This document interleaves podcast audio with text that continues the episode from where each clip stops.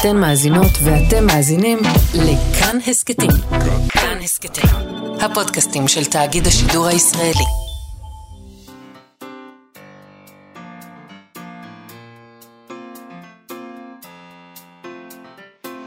מה שכרוך עם יובל אביבי ומה יעשה לה. שלום, צהריים טובים, אנחנו מה שכרוך, מגזין הספרות היומי בכאן תרבות, מה יעשה לה ויובל אביבי ב-104.9 ו-105.3 FM. אפשר למצוא אותנו גם ביישומון ובאתר של כאן וביישומוני ההסכתים. איתנו באולפן המפיקה שלנו תמר בנימין, ועל הביצוע הטכני משה מושקוביץ. שלום לכם ושלום יובל. שלום, מאיה. אנחנו נדבר היום עם זוהר אלמקיאס, כותבת ומתרגמת והיא עורכת שותפה של כתב העת גופה לצד ג'ייסון דנינו הולט. חוברת אה, קטנה וורודה הפעם, הם מוציאים את זה בפעם השנייה, גופה ב', אה, אז אנחנו נדבר איתה על זה. זה טקסטים אה, אחרים, נקרא להם. אה, נדבר... טקסטים, איורים, אה, יש שם אה, דברים יפים. יש נכון. שם טקסט, אחרי זה נדבר על זה, אה, טקסט מאוד יפה שמאוד אהבתי של אלון רג'ואן, על רטט. כל מיני סוגים של רטט. כן. שזה נכון. מאוד יפה, אם uh, יש גם איורים, וזה עבודה מעניינת מאוד. מה, נשאל, מה, מה, זה, מה, מה, מה העניין? כן. מה פתאום? כל פעם שמישהו מוציא כתב עת, יש בזה איזה מין... הפתעה גמורה. כן. מה אתם חושבים שאתם עושים? מה יש לכם? אתם לא מבינים איפה אנחנו חיים פה? בדיוק, אז זה נחמד. אז אנחנו נשאל אותה. כן. אה, נדבר גם עם יונתן דורון שלנו, מבקר המסכים שלנו, שמסביר לנו בפינתו על הקשר בין מסכים וספרים. אבל נתחיל עם השאלה, מאיה, בוודאי תהית לא פעם, האם זה בסדר להיות חד קרן. את חד קרן בעיניי, וזה בסדר, מאיה. וזה בסדר? וזה בסדר. אוקיי. זה, אבל אתה לא נותן לי לפגוש את הילדים שלך. שלא יראו, שלא יראו את זה. בדיוק, על זה אנחנו עומדים לדבר. Okay. 15 ספרי ילדים, כתב אייר ג'ייסון טאפ. אחד מהספרים הכי פופולריים שלו נקרא "זה בסדר להיות חד קרן". It's okay to be a unicorn. אוקיי. Okay. כמוני. בדיוק. כן. עכשיו, הספר הזה מלמד ילדים לקבל ילדים שמרגישים שונים מהם. זאת אומרת, איך זה להיות שונה, איך זה שאתה רואה מישהו שמאוד שונה ממך. את יודעת. שונה במובנים רגילים ביותר, כמו, אה, נגיד, אני לא אוהב, ילד שלא אוהב לשחק כדורגל, כן. הוא דווקא מעדיף לצייר, או כל מיני דברים או ילד כזה. עם משקפיים, נכון. כמוני, או נכון. משהו כזה. אז זה שם... או ילד עם אה, חד קרן, כמוני. בדיוק, mm-hmm. בדיוק. ג'ייסון טארפ אומר שהוא עצמו היה ילד כזה שפשוט לא התאים, כן? הוא מספר שמורה אמר לו פעם שלא יצא ממנו כלום, כי כל מה שהוא עשה בבית ספר היה לצייר. או. קלאסי. קלאסי.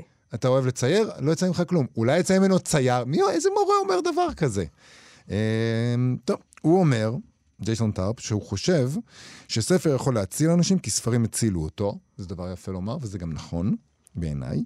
לדבריו הספרים לימדו אותו להיות יצירתי ושזה בסדר לחשוב אחרת, לכן זאת הייתה המשימה שלו עם הספר הזה. אה, לעזור לילדים שזה טוב שאתה שונה ממני וזה טוב כי אנחנו יכולים ללמוד משהו אחד מהשני ו- ולשיר ביחד ולרקוד ולהיות חברה סובלנית ונהדרת. הוא אומר שחד קרן זה היצור הכי טוב להמחיש איתו את הדבר הזה כי ילדים מתים על חדי קרן.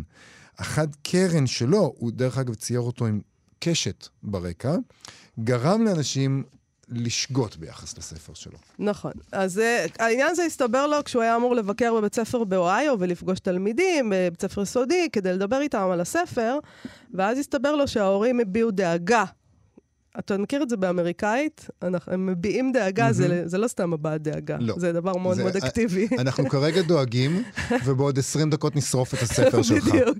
אז ההורים הביעו דאגה. אנחנו דואגים לארגן דלק, ממש ברגעים אלה ממש. מישהו דואג לדלק. קונסרן. הם הביעו דאגה לגבי הספר ולגבי הדיון שהולך להיות עם, על הספר, ואז הוא, אחרי שהם הביעו דאגה, הוא קיבל טלפון ממשרד המנהל, שזה אף אחד מאיתנו לא רוצה. אני עדיין, עדיין לא רוצה להגיע למשרד המנהל. בדיוק. Uh, הוא התבקש שלא לדבר על הספר הזה, הוא הרי כתב 15 ספרים, כן. למה דווקא על זה? Uh, ולעשות התאמות בשיחה לפי הדרישה שלהם. לדבר עם הילדים על מה שהם רוצים שהוא ידבר. כן. Uh, ואחרי הטלפון הזה גם הם עשו את הטעות ושלחו אימייל.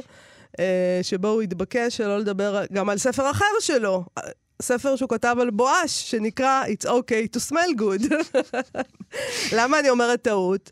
כי אחר כך, כשהם יגיבו, אה, הבית ספר הזה באוהיו, הם יכחישו שהם אמרו דברים כאלה, אבל אתם שלחתם מייל, אנשים. זה לא, אתם לא יכולים להכחיש. בדיוק. את, זה א', ב', לא שולחים איומים במייל. בדיוק, שלא יהיה עדות כתובה. ולי זה לקח זמן ללמוד, כי אני שלחתי. גיליתי את זה על בשרי. בכל אופן, גם על הבועה שהם ביקשו שהוא לא ידבר. כן, אה, וזה באמת בסדר, to smell good. כן, אתם... נראה לי בסדר. טוב לדבר על זה ש... עם ילדים. אה, כאילו הם לא רצו שיגידו לילדים שלהם... אה, שהם מסריחולים? שאתם בעצם מסריחים וכדאי שתתקלחו יותר? או... תשמעי, יש תקופה כזאת, מניסיון, אני, אני לא רוצה לדבר על בנים באופן כללי, אבל יש בנ... אני, שבה פתאום אתה מתבגר קצת, ואתה נהיה מסריח. בנים מתבגרים ומסריחים. וכנראה שזה להעמיד מראה לא נעימה. בוא נגיד שאותך לא הייתי שולחת לדבר עם בנים בבית ספר יסודי. כאילו, בדי שיימינג הזה שאתה עושה עכשיו ברדיו. אני אמרתי על עצמי, אני הייתי מסריח. אמרת בנים מסריחים. תגיד, לא, אני, הבן הספציפי הזה. הבנים שהם אני. אוקיי, מזל שזה עבר לך, ואני רוצה לומר שאתה אדם מאוד ריחני. אני מתקלח נמרצות. כן. אה, תשמעי, בואי נחזור לטארפ הזה, הוא אמר שהוא בטוח שאנשים שהיו מודאגים מהספרים פשוט לא קראו אותם, ומישהו צריך לספר לו, נכון, זה לא הפריע לאף אחד אף פעם לבטל ספר רק בגלל שהוא לא קרא, או סרט, רק בגלל שהוא לא קרא אותו או צפה בו. זה לא העניין, העניין הוא משהו אחר. למרבה הצער, בדיווח על הפרשה גם כתבו ככה, שזה לא ייאמן שזה כתוב בדיווח על הפרשה נכון. הזאת. כדי להבהיר את המצב, זה ציטוט, להבהיר את המצב, האיש סטרייט נשוי ומבהיר שלא ניסה להעביר מסרים שקשורים לקהילה הלהטבקית. הם מבהירים, תשמעו, הספר הזה בסדר, נכון שיש שם חד קרן, אבל הוא סטרייט. הוא בסדר. מזעזע. מזעזע. זה מזעזע, נכון. עדיין הוא הלך לבית ספר ההוא, הוא לא דיבר על שני הספרים שאמרו לו לא לדבר עליהם, ואז הוא הלך לתקשורת. נכון. נגיד שמגיע לו קצת, לאיש הזה. אה, כי, אתה יודע, ברור שמדובר פה ביחסי ציבור טובים, אה, ו... אבל זה שהוא מבהיר בעצם, אה, הם כאילו כתבו את זה, זה ברור שהוא מבהיר שהוא סטרייט והוא נשוי. אז אה, קצת מגיע לו שיעשו לו דבר כזה, נכון. אם, זה, אם זה מה שיש לו להגיד בנושא. מצד שני, חד קרן עם קשת זה סממן להטבקי. אה, סליחה. כן, אבל אה, קשת בענן, אה, אתה יודע, אנחנו, הם לא המציאו את זה. לא, הם לא המציאו... הוא סתם רצה קשת בענן, לא. כי יש הרבה צבעים וזה, לא- כאילו. תקשיבי, כל ספר ילדים שמלמד ילדים להיות שונים, מיד ההורים אומרים, אוקיי, אוקיי, אוקיי, אוקיי, איזה תרגיל להטבקים מנסים לעשות לנו פה. אני, אני חושבת שזה מבהיר משהו פה על ההורים בימינו. Mm-hmm. מורכב, דבר מורכב. יש את ההיסטריה שנו, שזה נכון, שזה מכל דבר להט"בי בעולם, ש, שאנחנו עלולים לחשוב בטעות. אה, ש... ואנחנו חושבים לפעמים שמה... שדברים נורא נורא השתנו ביחס לקהילה, כן. אה, והכל היום טוב, יש, ייצוג... יש ייצוגים להט"בים בכל מקום, יש כוכבים להט"בים, יש פוליטיקאים, מה הבעיה? הכל טוב, אנחנו נורא ליברליים. אבל הורים, ברגע שהם חושבים שמישהו הולך לדבר עם הילדים שלהם ולהגיד להם שזה בסדר להיות אחרים, הם נכנסים להיסטריה. כאילו, אם, אם אתה תגיד להם את זה, יכול להיות שיקום איזה ילד, פתאום יתחיל לרקוד דיסקו על השולחן. עכשיו, אה, אה, אנחנו, לא אכפת לנו, אנחנו מאוד מאוד, אוקיי. אני, אני רוצה, יש לי, יש לי המון דברים להגיד על הורים היום, ואני מרגישה קצת שאני הולכת על ביצים, כי אתה... הורה? אני, גם אני הורה היום, אבל הילדים שלי כבר גדולים. ואתה, לעומת זאת... אני ה... נותן לך... נמען שלי כרגע. כרטיס חופשי, קדימה. ההורים נהיו מאוד מאוד מעורבים בחיי התלמידים. יותר מדי. אה, בחיי ילדים. נראה לי שההורים אה, שלי לא ידעו בכלל דברים כאלה כשאני למדתי בבית ספר יסודי. אה, כלומר, הם לא ידעו ספציפית, היום אה, יבוא איזה סופר ויקרא להם איזה ספר. מה, מה, זה, מה, מה אכפת להם? ההורים יודעים היום הכל ומתערבים בהכל ורוצים כאילו להגן על הילדים שלהם. אני אומרת כאילו. אה, כי בעצם הם בעיניי מגינים על עצמם מפני הילדים. אה, אני חושבת שיש פחד עצום מילדים, בעצם מפחדים מהילדים שלהם, שחס וחלילה הם לא יהיו פשוט אנשים בעולם. כי הם חושבים שיש להם בעלות על הדבר הזה שנקרא הילד שלהם. אה, בוודאי שהם לא רוצים שהם יהיו שונים, בוודאי שהם רוצים שהם ילכו בתלם, ובוודאי שהם רוצים פשוט לשלוט בהם.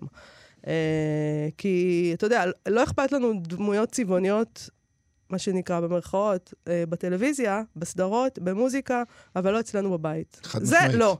לא אצלי בבית, הדבר הצבעוני הזה. אתה רוצה שהילד שלך יהיה רגיל. אתה רוצה שהילד שלך יהיה רגיל, אבל עוד יותר מזה, יש כל מיני היום, וזה לא קשור לעניין הזה, אבל יש היום כל מיני אמצעי שליטה של הורים בילדים. למשל, הם נורא מתעסקים במה הילדים אוכלים, לא היה את זה אה, לפני 22 שנה שהילדה שלי נולדה, עוד לא התעסקו בזה עד כדי כך. נכון. אז מה הילד אוכל, ומה הילד אבל... לובש, ולאיזה חוגים הוא הולך, והכל כל כך, איזה אנינות כזאת, אבל זה בעצם אמצעי שליטה. אני רוצה להגיד לך שיותר מזה, רוב הילדים גם רוצים להיות לא שונים. זה יותר קל להיות לא שונה. רוב הילדים רוצים להיות לא שונים, ולכן המחשבה שמישהו יבוא וידבר על חדי קרן, ושזה בסדר להיות שונה, ואז הילד יגיד, אה, אוקיי, אז אני טראנס. ילדים רוצים להיות לא שונים, בגלל כן. שלהיות שונה זה מאוד מאוד קשה. נכון. אז, אז לכן... אז הם לא יבחרו לכן, בזה. לכן, אם יש אד, אדם שונה, ילד הוא אדם אחרי הכל, אם יש אדם שונה, ויש נכון. ילדים שונים, כל אחד בענייניו. בהחלט. כדאי מאוד ש... שיגידו לו שזה בסדר. נכון. אני מסכים איתך, אני רק אומר ש... המחשבה שמישהו יבוא ויגיד, זה בסדר להיות שונה, ואז ילדים שהם לאו דווקא כל כך שונים, אלא שהם... זה גם בסדר להגיד להם, אה, אפילו להרחיק לא לכת, גם. ולא להגיד אפילו רק שונים. זה אפילו מרחיק לכת, דבר. אפשר להגיד להם, אם אתה רוצה... מותר להיות הומו. אם אתה הומו, אז זה בסדר. וג... וואו. נכון. אתם פשוט... המצב הוא, המצב הוא כזה, אבל בארצות הברית הוא סופר סופר מורכב. גם פה. בכל מקום, אבל שם זה ממש, הם ממש באמת, הם, אה, הם לוקחים את זה לקיצוניות. זה מזכיר לי מכתב ויראלי של אה, מורה מבית ספר יסודי, או מורה, אני לא יודע. טיצ'ר, אה, זה נטול מגדר באנגלית. מזל. כמה, כמה נוח. כן. אז אותו, אני, אני מתייחס לזה בתור מורה, בסדר? מורה... למה? כי אתה שוביניסט? כן, לא. אוקיי. כי, להפך! אוקיי, ואני לא יודעת מה אתה הולך להגיד, אז תספר לי על המורה. מורה מבית ספר יסודי בפלורידה, שם עבר לאחרונה חוק האוסר על דיון במיניות ובמגדר בגני ילדים ובכיתות נמוכות, כן? וזה חוק שנודע בשם אל תגיד גיי, Don't say gay. אסור להגיד, והמטרה שלו למנוע חשיפה של ילדים רכים לתכנים להטב"קים, כדי לא, לא לשחרר את היצר הנורא הזה אצלם בגיל מוקדם מדי. אז במכתב הזה, שהפך ויראלי והמקור שלו לא בדיוק יודע, אותו מורה אה, אומר, אין בעיה, לא רוצים דיון מגדרי בכיתות נמוכות, סבבה. אז מהיום אני לא פונה יותר לילדים באתה או את. Uh, באנגלית זה לא you, כי you זה אותו דבר לבנים ולבנות, אלא she והיא. Mm-hmm. הוא אומר, רק באתם, כי גם אתה ואת זה מילים בעלות מגדר, והוא מוציא מהכיתה את כל הספרים שעוסקים במשפחות הטרונורמטיביות, כי גם המילה אימא ואבא, או בעל ואישה, הם מילים עם משמעות מינית ומגדרית, וכן הלאה, זה מה שהוא אומר. ומיד כל השמרנים נבהלו, אה, לא, מה, מה פתאום? ויש איזה מונח, malicious compliance, ציוד זדוני. שבו מקפידים על החוק בהגזמה, כדי לגרום נזק לאלה שצידדו בו והעבירו אותו. אתה לא כן, שול... מה שאני מנסה כן. להגיד זה, אתה לא שולט בדברים שאתה יוצר. ובמגמות שהדברים שאתה יוצר משרתים. אה, משר... אה, כן. אתה כותב ספר על להיות שונה ומצייר חד קרן עם קשת, אולי לא התכוונת, אולי כן התכוונת, אתה סטרייט, אתה לא סטרייט, זה לא משנה, יעשו עם זה מה שרוצים. המסר הזה יכול להעביר לאנשים שזה בסדר להיות קוויר, וזה בסדר שזה המסר שזה מעביר. ואם אתה מנהל בית ספר שאוסר על המחבר אה, לדבר על התוכן הזה, נדמה לך שאתה מרחיק אותו מהילדים, אבל אתה בעצם עוזר לחשיפה שלו. אולי פשוט הגיע הזמן שלאנשים יהיה קצת פחות דחוף לדחוף את האידיאולוגיה שלהם בכל מקום. ואם אתה סופר, והבית ספר, אה, זה עוד דבר, אם אתה סופר שכתב אה, על חד קרן, והבית ספר אומר לך, אל תדבר על הספר הזה, ואתה בכל זאת הולך, לא יודעת, אה, לא יודעת מה אני חושבת כן. עליך. כלומר, אני יודעת, אבל לא יכולה להגיד את זה ברדיו. אתה יכול לא ללכת, אתה יכול להגיד לא. כדאי שלא תלך, או שאתה יכול ללכת, להגיד להם שלא תדבר, ואז על הבמה... ואז לדבר על זה. לדבר על זה. יפה, יובל. יש!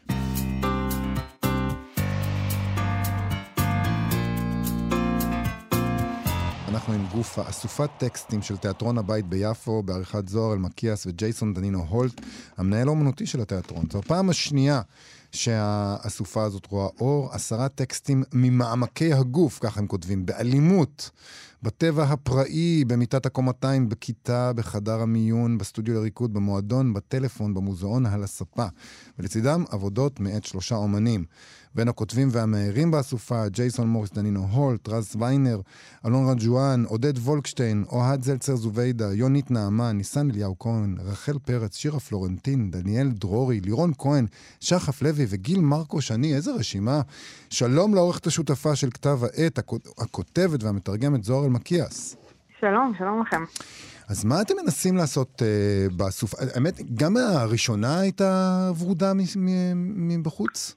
הראשונה הייתה אה, חום קרטון כזה נחמד. Mm, נכון. אבל מאז המצב הידרדר אפילו יותר. פנינו לוורוד.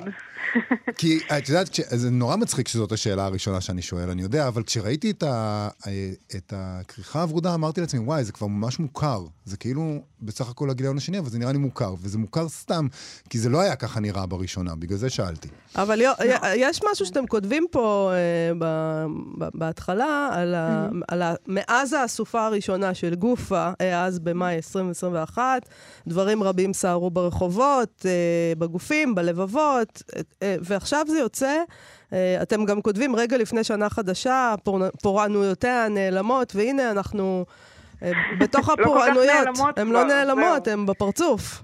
אנחנו ממש שם. זה, קודם כל, אני חושבת שה... אה, שזה נראה מוכר ומזוהה גם בגלל העיצוב אה, של מתן שליטה, שעשה את זה בצורה של מין מחברת כזו, שרוצים אה, להחזיק אותה, והיא, והיא קטנה וצנועה כשם שהיא שאפתנית ויומרנית אולי. ובאמת הגיליון הקודם, האסופה הקודמת, יצאה במאי, וההשקה שלנו אז התבטלה בגלל האירועים האלימים ששיתפו את הארץ הזאת, והנה אנחנו שוב פחות או יותר באותה תקופה, ושוב אה, ושוב אה, פשוט עד המרפקים באלימות. נכון. אה, מכל עבר. בזוועה, נכון. אז אבל לגמרי. אני מקווה שזו הזדמנות להגיד שביום רביעי יש השקה. נכון. ואני מקווה מאוד שהיא לא תצטרך להתבטל בכל נכון, זאת. נכון, בשמונה בערב בחצר של בית אריאלה. נכון. זה השקה בעצם... בלי תוכן, אנחנו רק... השקה בלי תוכן. שולחים את למי שרוצים בחינם mm. ושותים יין. אוקיי. אה, לא עושים כלום, לא... זה הכי טוב שיש. זה הכי טוב שיש. קוראים טקסטים ודברים כאלה. אנחנו נדבר אחד עם השני, 아, אה, כמו פעם. מה? וואי, לא יודע, לפני הקורונה כן, דיברנו... אבל כן, לא, אין נאומים, אין... אין נאומים. לא, לא, אנחנו לא בעניין הזה. תגידי, מה ההבדל בין האסופה הראשונה, בעצם אנחנו מדברים על שתי האסופות ככה, כן. כי, כי לא השקתם את הראשונה. מה ההבדל נכון. בין, ה, בין הקובץ הראשון לקובץ השני? מה, מה השתנה מבחינתכם? אמ, אז באמת, שני, שני, שתי האסופות בעצם עוסקות בדבר הזה של גוף אה, במובן הכי הכי רחב שלו. אה, והסופה הראשונה הייתה איזו התחלה של חקירה, אה, של כל מיני אנשים גם שהם לאו דווקא מעולם הספרות, או לאו דווקא כתבו טקסטים ספרותיים קודם. היו לנו שם אה, אומנים ואדריכלים ומגישי פודקאסטים בכאן תרבות, ופילוסופים וכל מיני, וכל מיני אנשים מכל מיני עולמות. הפעם אנחנו באוריינטציה טיפה יותר ספרותית לתחושתי, אבל גם כאן אה, אנשים כמו ניסן אליהו כהן, שהוא משורר, פתאום כותב לנו אה, סיפור קצר, אה, וג'ייסון שכותב דברים יותר ממוארים, כותב כאן טקסט פרגמנטרי ושונה. אז, אז אנחנו ממשיכים את החקירה הזו של הגוף, אבל כאן הזירות מתרבות. האיברים אה, מכפילים את עצמם עד אינסוף והכל נעשה יותר מוגזם. למה אבל, זוהר, למה, למה גוף? כלומר, למה בחרתם להתעסק בגוף? בדבר הזה. בדבר הזה. יכול להיות שזו בעיה של שנינו אישית, אבל לדעתי זו בעיה קולקטיבית. אה, זה בעצם התחיל בתקופת הקורונה. אה, לא רצינו בשום צורה יומני קורונה או, או דיווחי קורונה, אבל כן אה, הרגשנו שכולנו ככה סגורים בבתים ועסוקים בדבר הזה של הגוף ושל הדבקה ושל זיהום הדדי ושל התערבות גופנית. ו, וגם חשוב להגיד שבגלל שזה יוצא בהוצאה של תיאטרון הבית, שהוא מין תיאטרון שנותן מקום ל... צורות גופניות ותיאטרליות נועזות יותר, אז אז פתאום הדבר הזה נורא היה חסר, הנוכחות הפיזית והגופנית הייתה נורא חסרה. אה, ומרגע שפתחנו את הסכר הזה היה קשה לסגור אותו, כאילו גילינו שיש לנו עוד ועוד אנשים שאנחנו רוצים לשמוע את מה שיש להם להגיד, וזה גם גוף במובנים מאוד מאוד רחבים, כלומר זה לאו דווקא עשרה טקסטים על מין ו/או מחלות ו/או לידות. ויש לא, כאן אה, כאילו כל אם, מיני אם צריך להגיד משהו, דיברת מקודם על הפרגמנטציה בטקסט של אה, ג'ייסון, אבל הוא לא היחיד. יכול נכון. להיות, זאת אומרת, יש תחושה, אם כבר, של התפרקות, של, אה, של התפוררות, של פחד אה, מול הדבר הזה. זה לא איזה חגיגה של, אה, של, של גוף. נכון, ויש גם המון, אני חושבת, בטקסט הזה ספציפית, המון טקסטים שהם בתחושה של לקחת איזושהי נשימה עמוקה ולא, ולא להוציא אוויר עד הסוף. גם הטקסט של עודד וולקשטיין הוא כזה, וגם של רחל פרץ הוא כזה, וגם של אלון רג'ואן הוא כזה. אלו מין טקסטים של ממש אה, לנסות להגיד משהו עם, נגד, למרות הגוף, ולאו דווקא להצליח. קצת לצבוע תוך כדי במים כזה. אז אני רוצה לתת דוגמה למאזינים שלנו, אה, כי אחד הטקסטים פה שהכי אהבתי זה הטקסט של אלון רג'ואן, שבעצם... Mm-hmm. מתעסק בדבר, ברטט, הייתי אומרת, בכל מיני נכון. מובנים, ואני אקרא ברשותך חלק מהטקסט המאוד יפה שלו. הסנוביות גאתה עם הזעזוע שלי בתגובה לרטט הבד של מושב מסאז' המתלבש על כורסה בסלון של הדודים בחולון. הנה עוד סמל עוני מיותר שנשלח מעסקה טובה. חברה שהשם שלה מבטיח נוכלות עממית. הזהרתי את אימא הרבה שהיא צריכה לנתק להם בפנים, חס וחלילה להשתכנע. מה את צריכה את המכשירים המשונים האלה? את מזמינה, ואז זה לא מגיע בדואר, ואז זה מגיע שבור, ואם זה לא מגיע שבור, אז מגיע לא מה שהזמנת, ופתאום בפירוט אשראי את מגלה חיוב כפול, ואת צריכה לחכות עם הג'ינגל, ואת צריכה לריב, ואת צריכה את העזרה שלי, וככה או ככה את מכניסה כיעור הביתה. מילא פורס צ'יפס וסט פינצטות שנחביא במגירות עד שנזרוק לפח. ניחא.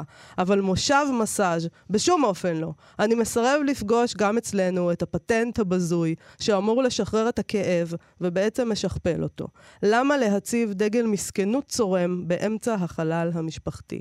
לא שפוי שאור הטלוויזיה יונח על מונומנט רוטט להנצחת הפערים בינינו, אמא. צריך להגיד... נפלא. זה נפלא, וצריך להגיד שלטקסט כולו קוראים ריסון. נכון. אמ, וזה מאוד מעניין לחשוב על רטט במובן של ריסון.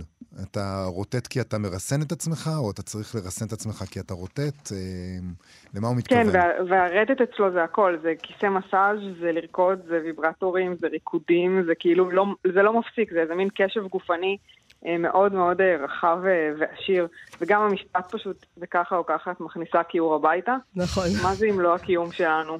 זה אחד. זה מה שאנחנו עושים, ככה או ככה. אני רוצה, אני, אני שואלת אותך על הגוף ועל הבחירה שלכם להתעסק בגוף, כי בעצם אנחנו, כולנו חושבים שאנחנו מאוד חופשיים וזה, אבל אנחנו לא מתעסקים בעצם בגוף. כלומר, זה די נדיר באיזשהו אופן להתעסק בגוף. אנחנו די מנותקים מהגוף באיזשהו אופן. אפילו, את יודעת, אה, נגיד אנשים שעושים ספורט נורא, וכולם כל הזמן עושים כל מיני זה, אבל יש כן נתק מהגוף, יש איזה משהו כן מנותק. ברור, יש, אה, אני בתור בן אדם שממש אה, נכשל לעשות ספורט פעם אחר פעם, יכולה להגיד שזה בעצם משהו שהוא לחלוטין מנותק מהגוף, או מהנטייה הטבעית שלו, זה לאלף אותו, לאמן אותו, לעשות כל מיני דברים שאולי הוא לא רגיל להם. ו, אה, וגם אני חושבת שיש איזשהו קונפליקט שאנחנו נתקלים בו כשאנחנו מנסים לדבר על הגוף בשפה. כלומר, אנחנו מנסים לתאר את הדבר הזה ש, שמטבע ההגדרה שלו, מטבע הקיום שלו, אי אפשר לתאר אותו במילים. המילים תמיד עושות לו עוול, זה תמיד פשלה. וזה גם אולי מסביר את הצורות הפרגמנטריות של הרבה מהטקסטים. אה, קשה מאוד לכתוב רהוט על גוף, כי הגוף מתנגד לרהיטות הלשונית בעצם. נכון. אבל הוא מתנגד לכל, גם נגיד, אני חושב על זה בהקשר אה, של אה, נגיד האינסטגרם עכשיו, שמדברים על הדור הזה, הדור הצעיר, שהוא מאוד מאוד ויראלי ומאוד uh, ל, ברשתות, והוא נורא חושף את עצמו. אין שום בעיה להצטלם מאוד מאוד חושפני, להראות עצמך ברגעים מאוד חושפניים עם הגוף שלך, אבל... הליבידו והמיניות בחיים מידרדרים. זאת אומרת, והקשר לגוף, נורא נורא, כולם מדריכי כושר ומדריכי יוגה והכל שם באינסטגרם ובטיק טוק ומה שזה לא יהיה, אבל בחיים לא משתמשים בגוף הזה כמו שהוא נועד. זאת אומרת, גם כשאתה כותב על הדברים, גם כשאתה שם את עצמך אה, בטקסטים שלכם, גם כשאתה שם את הגוף במרכז, זה לא בהכרח אומר שאתה תצליח להגיע לגוף בחיים האמיתיים. זה, יש פה איזה משחק מאוד מאוד מסוכן בין חשיפה ו- ורצון להיראות כמי שנוגע, ו- ובעצם שימוש בטכניקות האלה כדי להתרחק עוד יותר מהגוף. נכון, זה הכל איזה חדר מראות כזה של, אה, של ניסיונות, אה, וגם הרבה יש פה התבוננות, כלומר, לא רק אנשים כותבים על הגוף של עצמם, אה, אוהד זלטר זובידה נגיד כותב על הדבר הזה של השם אוהד, וזה שהוא חושב שהוא קיבל את השם שלו בגלל אוהד נהרין, והוא מתאר את החוויה הזאת של לראות גופים רוקדים על במה בעצם. כן. אז הוא לא... הוא לאו דווקא הגוף החשוב שם, יש את הגוף של אימא שלו שילדה אותו ואת הגוף של הרקדנים שהוא רואה, אבל הוא כזה איזה מין תודעה שצפה ביניהם. אה, זה לא, זה לא מיושב הדבר הזה, זה לא מאולף הדבר הזה של הגוף. אז זוהר, איפה מי שרוצה להשיג את החוברת היפה הזאת, איך אפשר לעשות את זה? אז קודם כל, אה, בהשקה בבית אריאלה בחצר ביום רביעי בשמונה בערב. אה, חשוב להגיד שיהיה גם עותקים של החוברת הקודמת, ש, שכמעט אזלה, ממש נשארו עותקים אחרונים. החוברות הן בחינם אה, לכל, לכל מי שרוצה. ומיד אחרי ההשקה אנחנו נפרסם בעמודי הפייסבוק של תיאטרון הבית והאינסטגרם, בשביל מי שפספס, ואנחנו מאוד מקווים להצליח לעשות את המבצע הנחמד שעשינו פעם קודמת, ופשוט לשלוח את זה בדואר חינם לכל דורש. נפלא. אבל, אבל קודם כל ההשקה. גוף הבית, השקה ביום רביעי בבית אריאלה, זוהר אלמקיאס, תודה רבה לך על זה. תודה לכם. להתראות. עכשיו, עובר מסך. מה שכרוך בכאן תרבות, אנחנו, מאיה סלע ויובל אביבי, מגזין הספרות היומי שלכם, ושלום ליונתן דורון שלנו, מבקר המסכים, עם הפינה עובר מסך. שלום יונתן. שלום. אנחנו מדברים היום על uh, מיני סדרות, נכון? נכון. ועם ההצהרה הנועזת שלך, שבלי ספרים לא היו מיני סדרות. נכון, נכון מאוד. בוא הסבר והדגם. כן, אז קודם כל נסביר מה זה, מה ההבדל בין סדרה למיני סדרה מעבר לשם, למונח. אוקיי. אז מיני סדרה היא מוגבלת, סדרה יכולים להיות כמה פרקים שרוצים, לא יודעים כמה יהיו, כמה עונות יהיו, ושחקנים באים והולכים, והסיפורים מתחלפים, ולא יודעים מראש מה יקרה בעונה השלישית. כן. מיני סדרה היא משהו כתוב מראש, עם חלקים, מספר החלקים ידוע מראש, ובדרך כלל משלמים את הכל יחד, עורכים, ואז יוצרים חלקים ומשדרים את זה. Mm. ולא מצפים להמשך, רוצים שיצליח, רוצים שיביא הרבה קהל, ותו לא.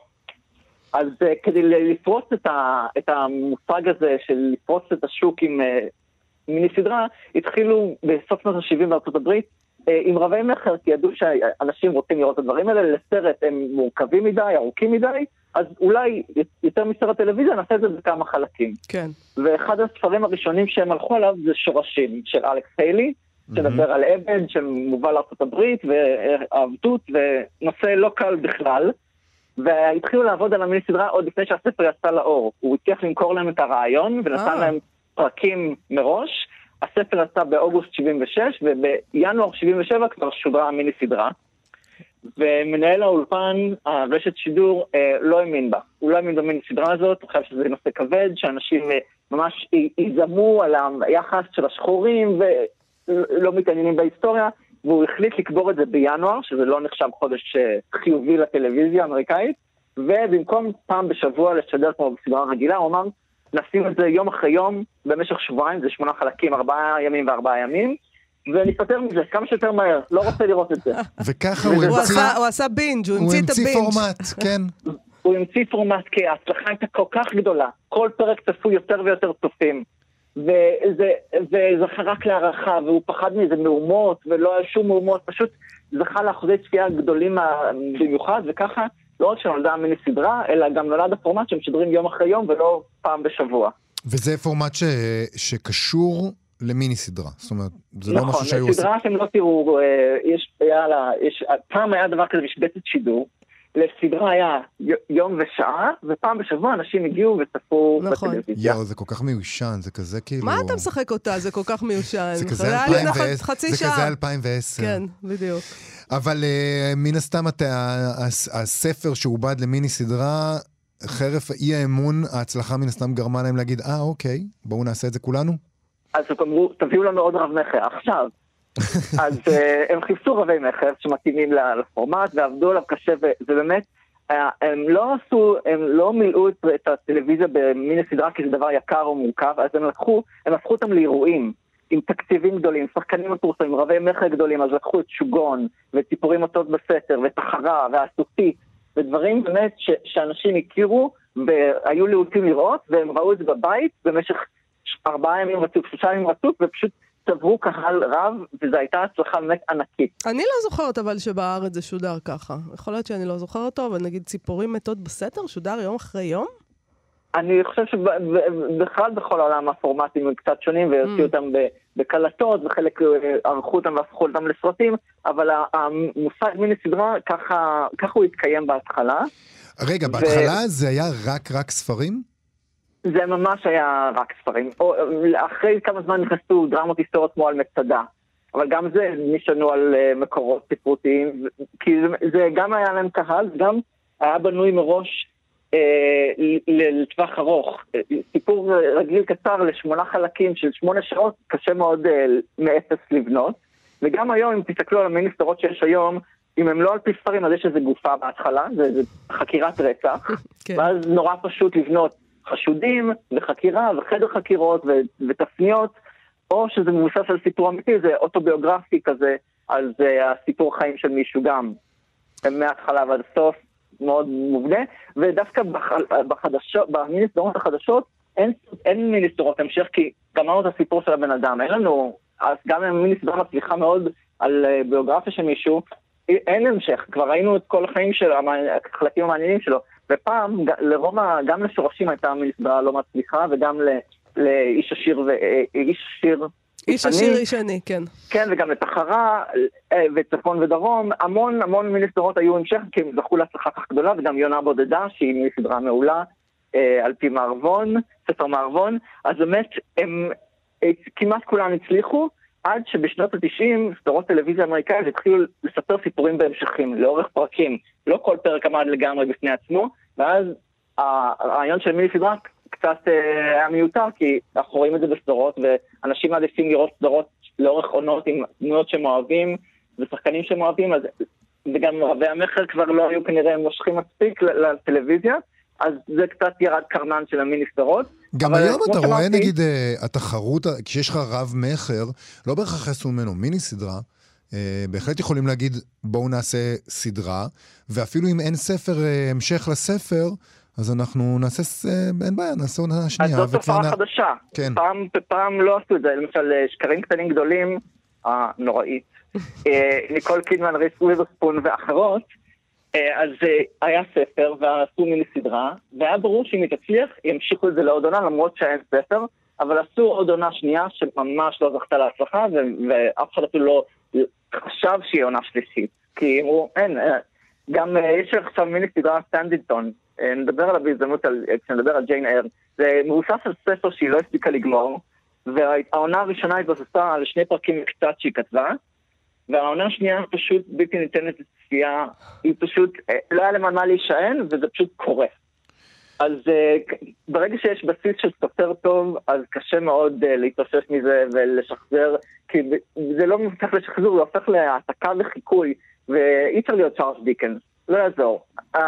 כמה שהדמויות שלו נפלאות, העלילות שלו כל כך סגורות והרמטיות, שלנסות להעריך אותן אחרי זה, זה פשוט, אה, אין, אין סיכוי, זה לא עובד. אז נניח היום כשבאולפנים, או ברשתות, או איפה שלא עושים את זה, רוצים לאבד ספר, אומרים רב מכר, אומרים, זה ספר שאנחנו רוצים להעביר אותו למסך.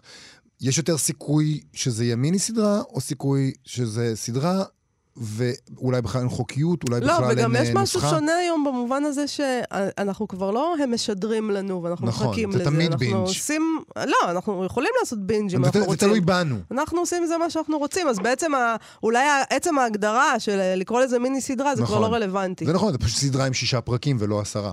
אז האמריקאים אה, שמומחים במיתוג כבר לא אומרים מיני סדרה, בדרך כלל אומרים limited series, סדרה מוגבלת, כמו mm. מהדורה מוגבלת של פתק זמן, שאם זה יצליח נמשיך, ואם לא, אז אה, זה היה מוגבל וזהו. אבל uh, אני חושבת גם סיפורה של שפחה ברגע שהיא uh, עזבה, לא את הסדרה, אבל הבנתי, שברגע שהיא עוזבת את הספר היא כבר פחות uh, מוצלחת, היא נכון. פחות uh, מוקשה, ו- וגם עכשיו um, הסדרות החדשות האלה שמתחילות אולי כמיני סדרה או על פי ספר, הן uh, הן לא רצות לנצח, הם, הם מבינים שאין טעם למתוח את זה ושאחוזי הצפייה ירדו, אז הם אומרים, העונה הבאה תהיה חמישית ואחרונה, שזה יתרון גדול מאוד, שיכולים לסגור את הסיפור ולא להשאיר אה, צופים כמו שהיה פעם, מין אה, זהו, לא יהיה המשך, אני לא יודע מה יקרה לדמויות האלה, אז אה, זה לפחות יתרון של היום. אפשר להרוג אנשים, אם זה עונה אחרונה. זה... נכון, נכון. סוף סוף אפשר להרוג את הגיבור או משהו מהסוג הזה. למרות שאז פתאום זה פתאום מצליח נורא, אומרים, טוב, אוקיי, אנחנו נפתור את זה איכשהו, הוא יקום מן המתים או משהו כזה. לא, פלשבקים. פלשבקים, תמיד יש פתרונות. יונתן דורון, תמיד אפשר למצוא משהו. כן. תודה רבה על הפינה הזאת. תודה, יונתן, להתראות.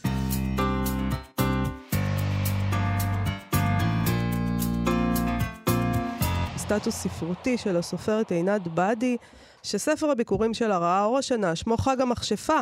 והוא מומלץ מאוד, ודיברנו איתה כאן כבר בעבר כשהוא יצא. בכל אופן, אנחנו מביאים סטטוס שבו היא כותבת על הספר החמדנים של ירמי פינקוס. שגם הוא ספר מאוד יפה שדיברנו עם ירמי עליו. נכון, כאן. והיא כותבת עליו כל כך יפה שהחלטנו לקרוא את זה, כי יש לה ניתוח מאוד מעניין של הספר הזה.